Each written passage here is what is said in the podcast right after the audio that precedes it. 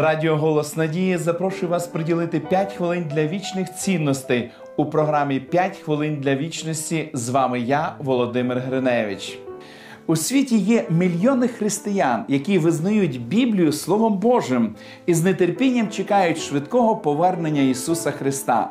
Вони заздалегідь уявляють собі драматичні картини подій, пов'язаних з Його приходом, час жахливих випробувань, воскресіння померлих праведників, знищення гріха і зла. Але що найголовніше, істинні християни дозволяють цій благословенній надії, одній з центральних біблійних істин, сформувати своє повсякденне життя.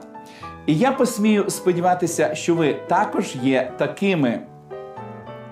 Іноді здається, що християни майже змагаються один з одним у припущеннях, як скоро може повернутися Христос.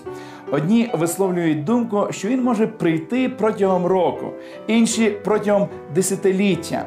Ми пам'ятаємо, що перед приходом Ісуса спершу прийде самозванець. Апостол Павло пише, що сатана, називаючи себе Христом, буде ісценувати драматичне фальшиве з'явлення незадовго до другого приходу справжнього Христа. В другому посланні до Солонян написано. І тоді то з'явиться той беззаконник, що його Господь Ісус заб'є духом у своїх, знищить з'явленням приходу свого. Його прихід за чином сатани буде з усякою силою і знаками та з неправдивими чудами.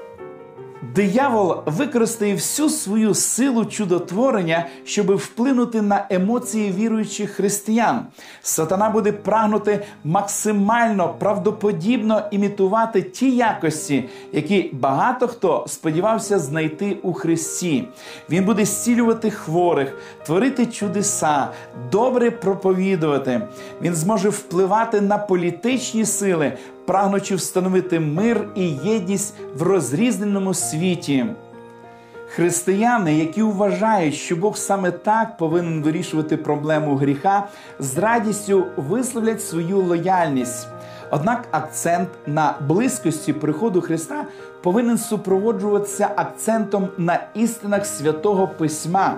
Спосіб і порядок повернення Ісуса повинні бути ясні нашому розуму, і ми повинні дуже чітко відрізняти їх від сатанинських підробок, щоб зуміти розпізнати самозванця, незважаючи на всі його акторські здібності і силу. Обман буде настільки правдоподібним, що ми не зможемо довіряти своїм почуттям, очам та вухам. Єдиний критерій, який допоможе нам відрізнити істину від омани, чітке так говорить Господь. Всяка вістка світові про те, що Ісус скоро гряде, повинна включати в себе саме це велике кредо істини і праведності. Помолимось. Дорогий Господь, ми вдячні Тобі за те застереження, яке Ти даєш нам на сторінках святого Письма.